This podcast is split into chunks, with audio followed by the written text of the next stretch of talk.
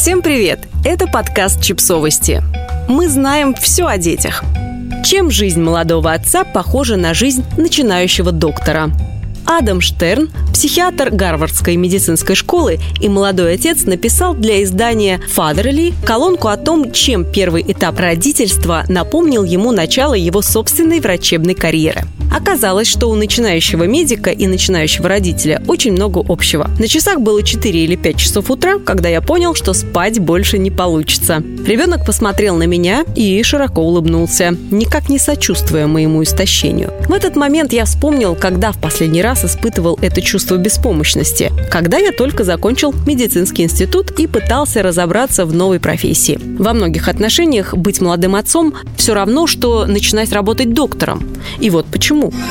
Любая тишина кажется вам подозрительной. Если ваш ребенок крепко спит лишний час или ваш пейджер не пикает в течение того же периода времени, вы все равно не можете расслабиться. Вы убеждены, что что-то пошло не так. Вы кладете руку на грудь ребенка, чтобы убедиться, что он дышит, и постоянно проверяете батарейки в пейджере. Когда, наконец, вы все-таки позволяете себе пофантазировать о том, что, возможно, наступило какое-то неожиданное прекрасное время отдыха, сирены, человеческие и технологические, начинают снова завывать вам некомфортно нести такую большую ответственность. Если вы помните, как заканчивали первый, второй и третий курсы университета, вам все еще не до конца ясно, почему теперь вы отвечаете за благополучие других людей. Вы помните, что ни одна рыбка в вашем аквариуме долго не протянула, а теперь вам достался настоящий ребенок, которого нужно как-то вырастить. Как и перед новоиспеченным доктором, перед вами стоит задача мониторить состояние пациентов и днем, и ночью.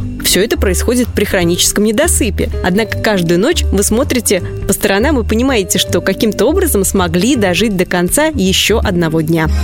Вы узнаете, что главное – это активное слушание. Если пациент жалуется на стресс или ребенок кричит во все горло, вам прежде всего нужно поставить себя на их место, чтобы помочь им. Пациенты почти всегда скажут вам, что с ними не так, если вы потратите время на то, чтобы по-настоящему их выслушать. Младенцы будут делать то же самое, если вы будете внимательно следить за исходящими от них сигналами, а еще за их плачем и за содержимым их подгузника.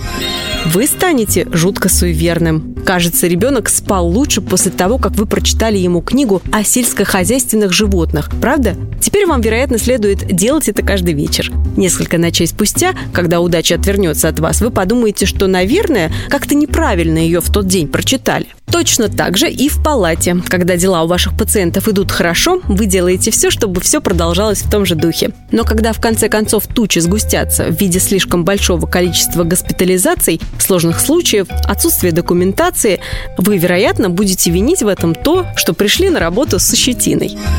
Вы никогда не забудете своих ошибок, но благодаря успехам будете знать, что все это не зря. Вы никогда не забудете, как чуть не совершили фатальную ошибку, будь то с ребенком или с пациентом. Может быть, вы в этот момент отвернулись на мгновение, и что-то катастрофическое едва ли не произошло. Если все закончилось хорошо, все ушли целыми, невредимыми и счастливыми, вы вздохнете с облегчением и постараетесь извлечь уроки из своих ошибок. Тем не менее, эти моменты уравновешиваются в нашей практике чем-то другим. Моментами волшебства, первыми шагами ребенка и так далее. В медицине такие моменты – это когда вы в самую последнюю секунду пытаетесь спасти пациента и все получается. Это кусочки манны небесной и, наверное, это самые фантастические вещи в мире. То, чем вы наслаждаетесь и то, чего вам больше всего будет не хватать в последующие годы. Подписывайтесь на подкаст, ставьте лайки и оставляйте комментарии. Ссылки на источники в описании к подкасту. До встречи!